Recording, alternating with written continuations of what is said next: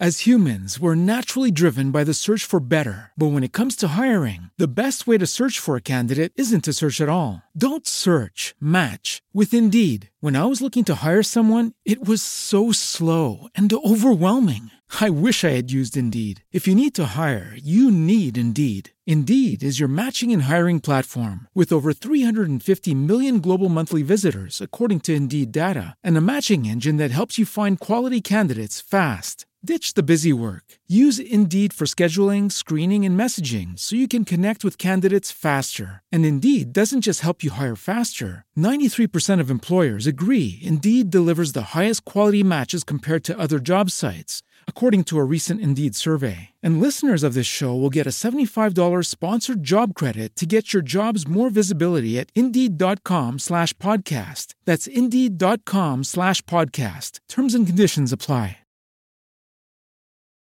A fine gennaio ho deciso di pubblicare sul mio profilo Instagram un carosello con i libri letti a gennaio. Ero stupita io stessa perché nel mese di gennaio ho letto 9 o 10 libri, adesso non ricordo esattamente. E uno dei commenti che mi è stato fatto è stato proprio Silvia, ma come cavolo fai a leggere così tanto? In questo episodio rispondo a questa domanda. Ciao, sono Silvia Lanfranchi e sei la benvenuta nel mio podcast Mettiti comoda. Questo è il podcast per tutte le donne intorno ai 40, hanno più, hanno meno, che stanno finalmente seguendo il proprio sogno e hanno creato il proprio business online. Ogni settimana imparerai nuove cose sul rapporto col denaro, la produttività, le strategie di business e tante altre cose per aiutarti a crescere insieme al tuo business e vivere una vita piena di significato. Sei pronta? Allora mettiti comoda che iniziamo! Il primo consiglio che mi viene da darti, se vuoi anche tu leggere di più, è scegliere libri che ti piacciono. Lo so che sembra un consiglio ovvio, ma spesso eh, ci facciamo prendere da libri che vanno letti per forza, secondo chi non si sa poi, e quindi ovvio che leggere un libro che trovi pesante, che non ti piace al 100%, che non ti coinvolge, rende la lettura una roba spiacevolissima. È un po' come quando a scuola ci costringevano a leggere dei classici che erano di una noia mortale. L'ho detto. Quindi come faccio io a capire se un libro mi piace? Eh, di solito gli do comunque una possibilità, quindi se si tratta di un libro cartaceo cerco di arrivare a 100 pagine, se si tratta di un libro Kindle cerco di arrivare almeno al 30%. Se arrivata a 100 pagine o al 30% il libro non mi ha ancora preso, è stato bello, ciao. La vita è troppo corta e ci sono troppi libri da leggere per perdere il mio tempo su un libro che non mi ha conquistata. Un'altra mia regola per scegliere un libro, anche questa è buffa, me ne rendo conto, è la regola delle tre citazioni. Sento, ti, ti spiego come funziona. Sento citare un libro che mi interessa da qualche parte, che può essere un articolo di un blog, eh, un, un, podcast, nel, sento parlare da qualcuno, se lo sento e quindi questa è la prima volta che ne sento parlare e magari mi incuriosisce leggermente. Se lo sento citare altre due volte in breve tempo da altre fonti, allora è un segnale che devo leggerlo o comunque aggiungerlo alla mia lista di lettura. Questa cosa non vale per i libri che vanno, non vale insomma per me, questa regola l'ho fatta io, eh, per me non vale per i libri che vanno di moda e i libri di cui parlano tutti, perché sono abbastanza diffidente appunto dalle mode e dal lo, lo dicono tutti che devi leggerlo. Spesso mi è capitato di seguire dei trend e sono incappata in boiate pazzesche eh, di solito faccio un po' il bastian contrario, se di un libro ne parlano tutti, io lo leggo quando non ne parla più nessuno. Sempre ovviamente che mi ispiri minimamente, perché se non mi ispira nemmeno, me lo può dire il guru, il mega guru, ma insomma se non mi ispira, ciaone. Come faccio a scoprire nuovi libri? Un sistema per scoprire nuovi libri è sicuramente, io leggo principalmente tutto sul Kindle, e sono iscritta alla newsletter dell'offerta lampo del Kindle. Quindi quando la mattina mi arriva l'offerta, l'offerta del giorno, gli do un'occhiata e in questo modo, spesso lo ammetto, attirata dalla copertina e dal prezzo molto basso della serie Il rischio minimo, ho trovato dei libri molto molto interessanti, anche delle merite sciocchezze, però mi è capitato, diciamo che forse il bilancio delle eh, boiate e libri belli è diciamo 20 boiate e 80 libri belli, quindi direi che ne vale assolutamente la pena. Spesso poi nell'offerta lampo ho anche la fortuna di incappare i libri che mi ero messa nella lista dei desideri, quindi lì lo considero proprio quando succede questa cosa è proprio la giornata è, è già svolta in mio favore. Altrimenti scopro libri attraverso i podcast attraverso i profili di alcune persone su Instagram, non necessariamente profili letterari, ma magari persone che mi interessano, che trattano di argomenti che mi interessano e parlano di magari di libri che hanno letto. Um, mi fido dei consigli di lettura appunto di alcune persone e in realtà ammetto che sono molto poche. Una di queste è la mia master coach Francesca Zampone, perché negli anni ho capito che se lei consiglia un libro di argomenti legati al coaching, stai certa che è un libro di qualità e che vale la pena davvero di leggere. Tendenzialmente sono una lettrice onnivora, spazio dai romanzi d'amore ai romanzi d'avventura, dai saggi ai libri di crescita personale, ai libri di marketing, leggo veramente qualunque cosa. E per leggere di più, quindi per leggere il più possibile, eh, mi porto il Kindle insomma, non, non, lascio il Kindle sul comodino, ma me lo porto ovunque in giro per casa e specifico ovunque. Leggo anche mentre mi lavo i denti. Oh, non, ancora, non sono ancora riuscita a trovare un modo per... Non ho una mensolina all'altezza del viso, diciamo, e quindi non sono ancora riuscita a trovare un modo comodo per appoggiare il Kindle mentre mi lavo i denti, mi accontento di tenerlo in mano. Non mi giudicare, ti prego. Leggo dal Kindle sul telefono o sul tablet, magari quando sono in fila dal medico o magari non mi sono portata dietro il Kindle, ma ho un attimo di buco anziché guardare i social cerco di aprire il Kindle e ammetto che da quando ho il Kindle faccio veramente molta molta fatica a leggere i libri di carta perché li trovo scomodi e pesanti. Per dire, il Kindle me lo posso portare dietro con magari una, una potenziale scelta di libri, eh, non posso portarmi dietro magari quando vado via per un weekend tre libri e soprattutto i libri di carta li trovo, vabbè, ingombranti, scomodi, pesanti, soprattutto quando letto, leggo a letto, eh, oppure quando sono scritti in caratteri molto piccoli e non posso ingrandire il carattere, cosa che nel Kindle invece posso fare in ogni momento della lettura. Per me è un'ansia finire un libro non sapere che cosa leggerò dopo. Ho sempre almeno un altro libro o un estratto o già un altro libro acquistato o scelto lì che mi aspetta eh, non, non, tantissimi. Eh, tempo fa avevo una lista di lettura, quindi di libri già acquistati e scaricati infinita, ho deciso di limitarmi, quindi magari se un libro mi interessa, anziché comprarlo immediatamente, lo metto nella lista desideri e poi quando decido che è il momento di, sc- di scegliere un altro libro vado a guardare in questa lista. Per essere sicura che soprattutto un libro di crescita personale o un saggio sia davvero interessante, mi scarico eh, sul Kindle l'estratto, di solito sono boh, anche lì una cinquantina di pagine del libro, in modo da essere sicura che sia davvero il tipo di libro che mi aspetto. Nell'app del Kindle per smartphone o per tablet ci sono le statistiche di lettura che si chiamano informazioni sulla lettura e vedere che io sto leggendo da 139 settimane consecutive e da 45 giorni consecutivi fa sì che io prenda il libro e inizi a leggere, proprio semplicemente per non interrompere questa catena di giorni consecutivi di lettura. Mi piace anche vedere il numero di libri che ho letto dall'inizio dell'anno. Eh, sono tutte cose che mi aiutano a leggere di più, come fissare un obiettivo di lettura annuale. Poi mi è capitato negli altri anni di fissare un obiettivo di lettura annuale non arrivare a quell'obiettivo e pace, non è successo nulla e non ho, diciamo, letto libri corti a dicembre per arrivare a quella cifra. So che se non sono arrivata a quell'obiettivo è perché magari ho letto libri più impegnativi o magari libri più lunghi che mi hanno richiesto più tempo di quello che, che pensavo. Insomma, la lettura, non tutti i libri sono uguali, non tutti i libri scorrono come devono scorrere, se sono libri di studio è ovvio che ci metterò di più, ma va bene così. Quando leggo, cerco di leggere il più possibile durante la giornata, anche qui al grido di fatto è meglio che perfetto. Non aspetto di ritagliarmi magari mezz'ora sul divano con la lucina accesa in un momento perfetto. Mi accontento appunto di leggere magari mentre sono in bagno, mentre mi lavo i denti, in quei momenti in cui prenderei il telefono in mano per scrollare Instagram. Poi intendiamoci, anch'io ho i periodi in cui Instagram è una calamita perché è studiato per essere così e quindi leggo di meno, ci sta.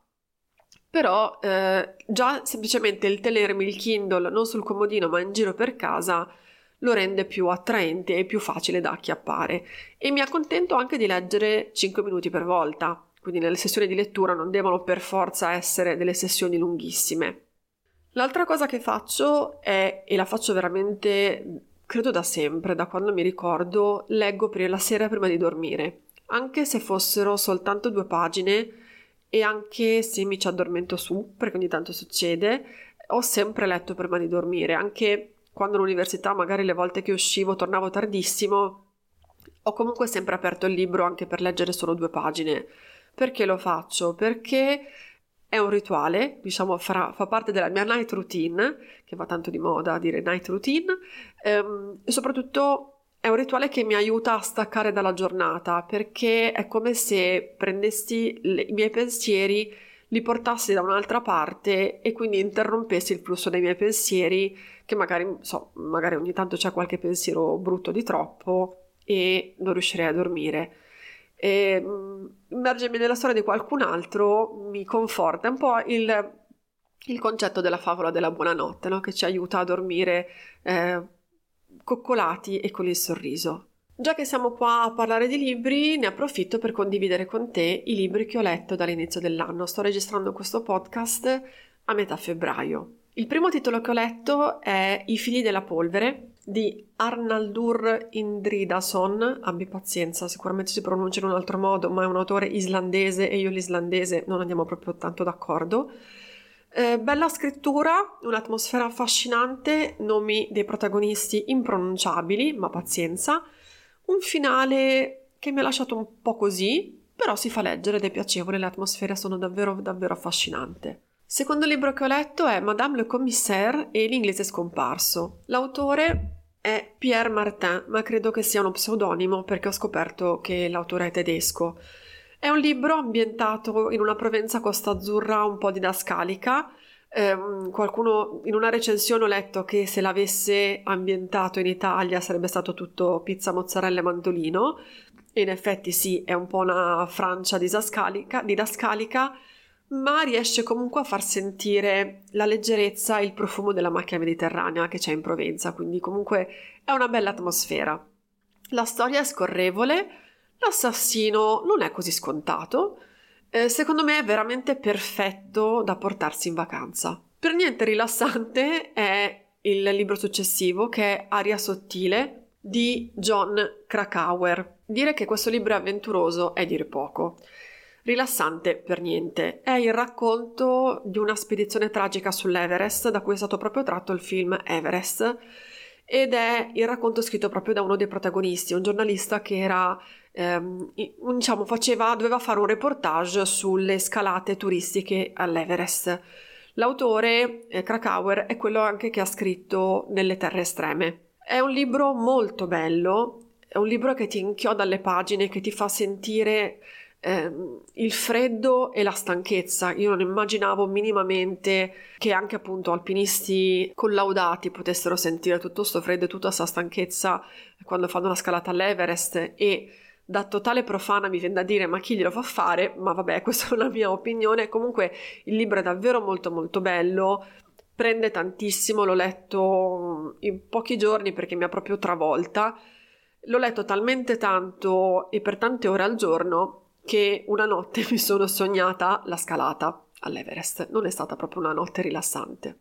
Il libro successivo invece è proprio Aria fresca, ed è La ragazza del collegio di Alessia Gazzola, di cui ho letto tutti i libri della serie di Alice Allevi e anche tutti gli altri libri che ha scritto e devo dire che eh, il, diciamo, la serie dell'allieva era, era, in teoria era conclusa e poi è saltato fuori questo La ragazza del collegio, quindi Alice Allevi ritorna e mi rendo conto che mi era mancata tantissimo. Il libro successivo si chiama Happiness Project di Gretchen Rubin e questo libro non l'ho letto ma l'ho ascoltato su Storytel L'ho finito a gennaio e quindi l'ho inserito fra i libri di gennaio. È un esperimento di crescita personale interessante, suddiviso in capitoli mensili ed è appunto il racconto di questo esperimento che lei ha fatto per diventare una sfida alla volta più felice sul lavoro, in famiglia e nella vita in generale.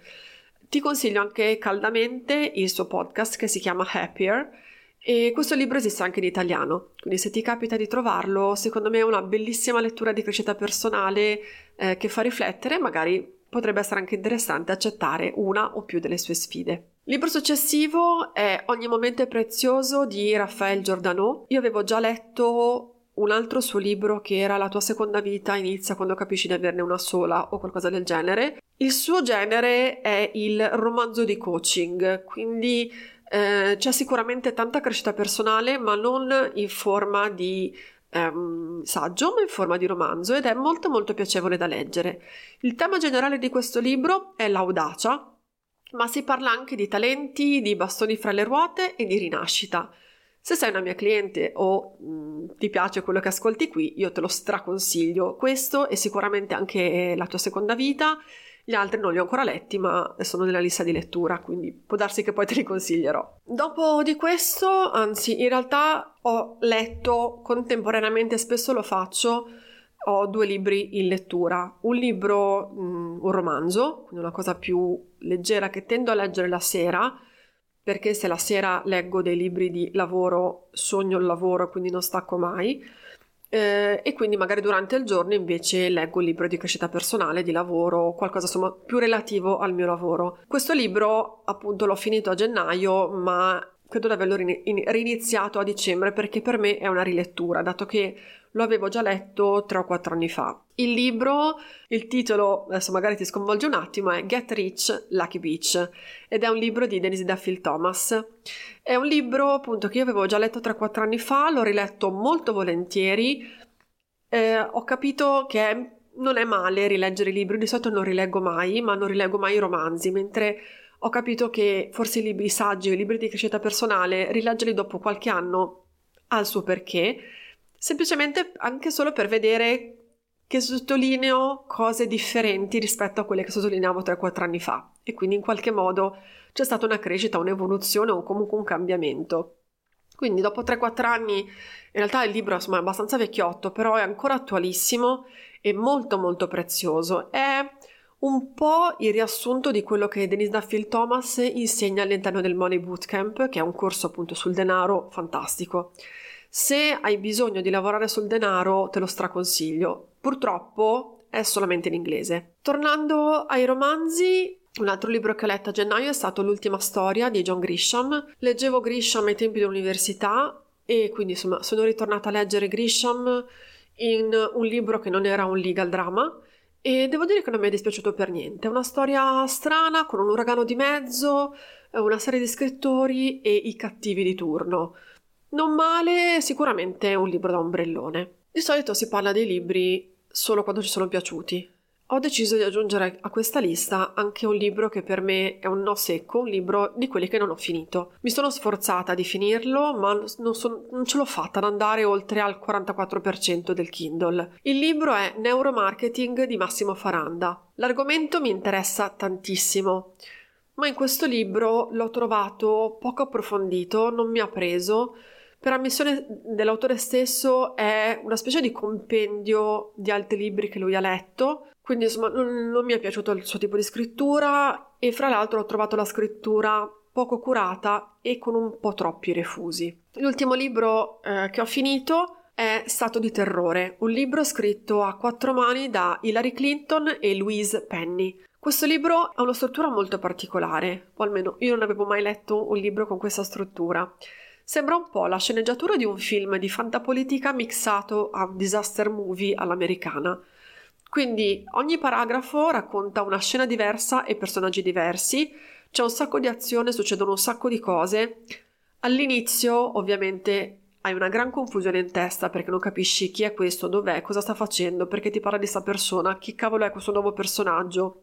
All'inizio sei un po' confuso, Poi, per magia, le cose si, si, chiariscono. Prendilo davvero come un disaster movie all'americana, in cui ovviamente gli americani salvano il mondo, però piacevole, scritto molto bene e mi ha fatto venire voglia di leggere altre cose di Louise Penny, che è la, la scrittrice che ha scritto a quattro mani con Hillary Clinton. Ti metto i link dei libri nelle note di questo episodio che trovi su silvialanfranchi.it slash podcast e saranno link affiliati di Amazon. A te non costa nulla, a me aiuta un pochino, perché sono veramente pochi centesimi a libro, mi aiuta un pochino a sostenere il business.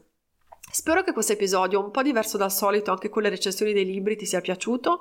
Se ti piace questo format di recensioni dei libri, che magari lo posso fare so, ogni 10 libri che leggo, eh, lo faccio volentieri perché ho scoperto che mi piace. Se piace anche a te, fammelo sapere nel, nei DM di Instagram e noi ci sentiamo nel prossimo episodio. Un bacio! Grazie per aver ascoltato questa puntata di Mettiti Comoda. Se la puntata ti è piaciuta ti sarei super grata se la condividessi nelle stories di Instagram. Se lo fai taggami così posso mandarti un saluto. Su Instagram mi trovi come Silvia underscore, cioè la trattino basso, The Quiet Coach. In questo modo sarà più facile per me capire cosa ti interessa e di cosa hai bisogno e potrò creare contenuti sempre più utili. Se questo podcast ti piace, iscriviti per sapere quando uscirà la prossima puntata e lascia una recensione o una valutazione su iTunes, così mi aiuterai a farlo conoscere ad altre persone a cui potrebbe interessare. Se vuoi scoprire come possiamo lavorare insieme e scaricare freebie e regali che ho creato per te, vai subito su silvialanfranchi.it. Alla prossima puntata! As humans, we're naturally driven by the search for better. But when it comes to hiring, the best way to search for a candidate isn't to search at all. Don't search, match with Indeed. When I was looking to hire someone, it was so slow and overwhelming. I wish I had used Indeed. If you need to hire, you need Indeed. Indeed is your matching and hiring platform with over 350 million global monthly visitors, according to Indeed data, and a matching engine that helps you find quality candidates fast. Ditch the busy work. Use Indeed for scheduling, screening, and messaging so you can connect with candidates faster. And Indeed doesn't just help you hire faster. 93% of employers agree Indeed delivers the highest quality matches compared to other job sites, according to a recent Indeed survey. And listeners of this show will get a $75 sponsored job credit to get your jobs more visibility at Indeed.com slash podcast. That's Indeed.com slash podcast. Terms and conditions apply.